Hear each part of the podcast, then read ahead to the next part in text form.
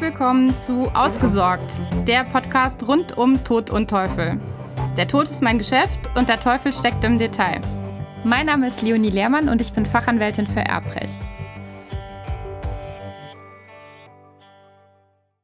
Heute knöpfe ich mir mal das internationale Erbrecht vor. Internationales Erbrecht ist immer dann relevant, wenn der Erblasser oder sein Vermögen in irgendeiner Form einen Auslandsbezug haben beispielsweise ein Ferienhaus in Spanien vorhanden ist, Konten in der Schweiz, wenn der Erblasser ausgewandert ist nach Italien oder dergleichen.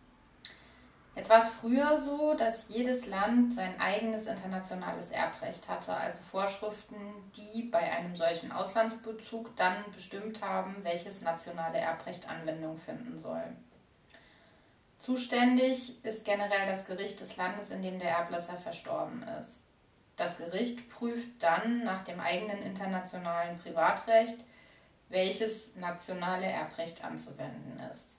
Das heißt also, wir haben ein Spannungsfeld zwischen einerseits internationalem Privatrecht und nationalem Erbrecht. Und es stellt sich immer die Frage, was ist anwendbar. Aus früherer Sicht, damit meine ich vor dem 17.08.2015 und damit dem Inkrafttreten der EU-Erbrechtsverordnung, war es beispielsweise so, dass für Deutsche nach deutschem internationalem Erbrecht für die Bestimmung des anwendbaren nationalen Rechts auf die Staatsbürgerschaft abgestellt wurde. Ich greife mal wieder Eduard und Mathilde auf, die ich ja immer mal wieder ganz gerne als Figuren verwende. Wir gehen davon aus, Eduard heißt eigentlich nicht Eduard, sondern Eduard und ist eigentlich französischer Staatsbürger, der aber in Deutschland lebt. Dann wurde früher aufgrund der Anknüpfung an die Nationalität, französisch, auch vor deutschen Gerichten französisches Erbrecht angewendet. Auch wenn das vielleicht schwierig war und die vielleicht nicht immer wussten, was sie da gemacht haben, aber gut, es wurde französisches Erbrecht galt. Im umgekehrten Fall, wenn jetzt ein Deutscher mit letztem Wohnsitz in Frankreich verstorben ist, wir nehmen Mathilde, die tatsächlich Deutsche ist, aber sich zwischenzeitlich von Eduard getrennt hat und nach Frankreich ausgewandert ist, dann wurde nach französischem internationalen Erbrecht bestimmt, dass das Recht desjenigen Landes Anwendung findet, in dem der Erblasser seinen letzten Wohnsitz hatte. Folglich wäre es in meinem Beispiel von Mathilde so, dass sie, obwohl sie deutsche Staatsbürgerin ist bzw. war, dann französisches Erbrecht Anwendung finden würde. Denn sie ist ja nach Frankreich ausgewandert und lebte zuletzt dort. Mit der Einführung der EU-Erbrechtsverordnung hat sich das geändert. Die EU-Erbrechtsverordnung hatte genau das Ziel, dieses Auseinanderfallen von dem internationalen Privatrecht zumindest innerhalb der EU zu vereinheitlichen und zu harmonisieren für alle Erbfälle mit Auslandsbezug. Das macht es natürlich insgesamt deutlich einfacher. Die EU-Erbrechtsverordnung gilt für alle Erbfälle ab dem 17.08.2015 und gilt in allen europäischen Mitgliedstaaten mit Ausnahme von Dänemark, dem Vereinigten Königreich und der Republik Irland. Nach der EU-Erbrechtsverordnung ist es nun so, dass das nationale Erbrecht Anwendung findet, in dessen Land der Erblasser zuletzt seinen gewöhnlichen Aufenthalt hatte. Gewöhnlicher Aufenthalt, dieser Begriff ist dabei nicht zwangsweise identisch mit dem Wohnsitz, denn er bestimmt sich auch nach den familiären, beruflichen und sozialen Beziehungen. Also man versucht praktisch ein Gesamtbild zu erstellen, wo dieser gewöhnliche Aufenthalt zuletzt war. Das beinhaltet aber auch, dass der gewöhnliche Aufenthalt beispielsweise nicht durch kurzfristige Urlaube unterbrochen werden kann, solange nicht nach außen hin auch erkennbar ist, dass eine Rückkehr nicht gewollt ist. Also beispielsweise würde eine Studien- oder Weltreise den gewöhnlichen Aufenthalt nicht an einen anderen Punkt verlagern. Aus dieser Überlegung des gewöhnlichen Aufenthaltes geht dann auch hervor, dass mehrere gewöhnliche Aufenthalte nicht möglich sind, da auch immer nur das Recht eines Landes Anwendung finden kann und dementsprechend muss man dann ermitteln, wo denn wohl der gewöhnliche Aufenthalt gewesen ist. Da der Nachlass nur einheitlich nach einem Recht vererbt werden kann und nicht aufgesplittet werden kann, ist das ganz entscheidend. Jetzt ist es mittlerweile dementsprechend so, wenn ich nochmal mein Ausgangsbeispiel mit Eduard betrachte, wonach Eduard also ähm, eigentlich Eduard heißt und französischer Staatsbürger ist, aber in Deutschland wohnt, dann würde jetzt nicht mehr französisches Erbrecht Anwendung finden, sondern eben deutsches aufgrund des letzten gewöhnlichen Aufenthaltes von Eduard in Deutschland. Bei dem Beispiel von Mathilde wiederum würde sich nichts ändern, denn die hatte ja zuletzt ihren gewöhnlichen Aufenthalt in Frankreich, auch wenn sie deutsche Staatsangehörige war.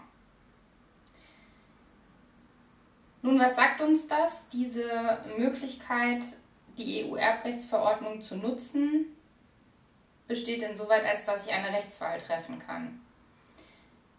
Der Erblasser hat immer die Möglichkeit, in einer letztwilligen Verfügung, also einem Testament oder Erbvertrag, ähm, dasjenige Recht Staates zu wählen, dem er angehört und damit sicherzustellen, dass für sein ganzes, für seinen gesamten Nachlass eben dieses betreffende Recht dann auch gilt.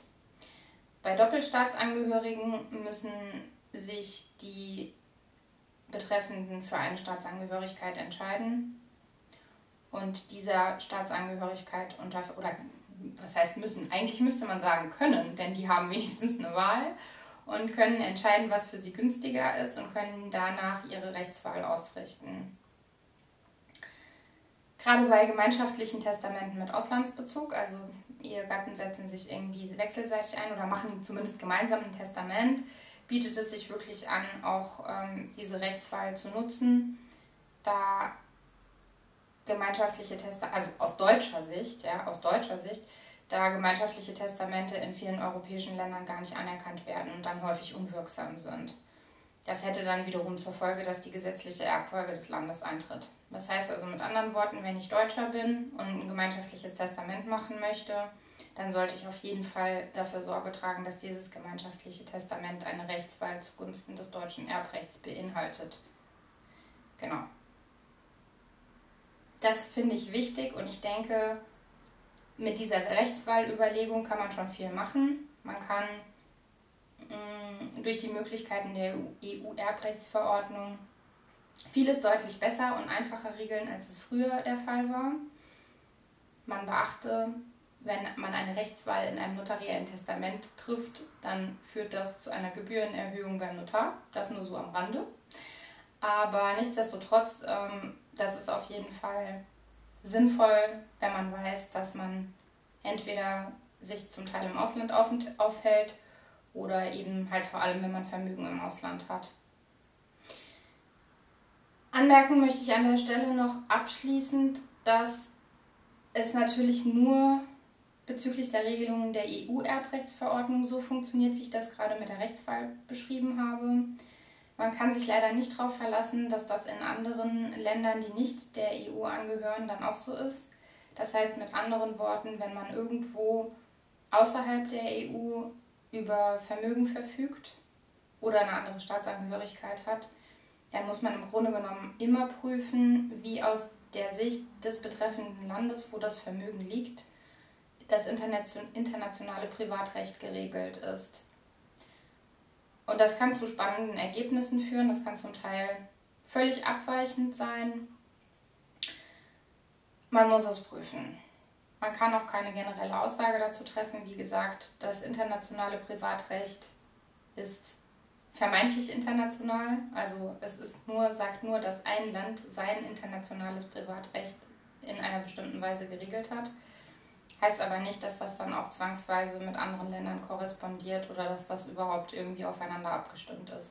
Ganz häufig wird es so sein, dass es nicht der Fall ist. Daher ein großer Vorteil der EU, dass das hier soweit möglich ist mittlerweile und dass man dieses Instrument der Rechtswahl nutzen kann. Jetzt könnte ich natürlich zum internationalen Erbrecht noch ganz, ganz, ganz viel mehr erzählen, aber ich glaube, für heute möchte ich es dabei bewenden lassen. Ich denke, die Sache mit der Rechtswahl ist das Wichtigste, was man davon mitnehmen kann. Und im Übrigen, wie gesagt, gilt es zu gucken, in welchem konkreten Fall welches Recht Anwendung findet. Ich hoffe, das hat dir weitergeholfen Wenn das der Fall ist, würde ich mich sehr freuen, wenn du mir eine positive Bewertung bei iTunes hinterlässt. Wobei positiv durchaus fünf Sterne meint.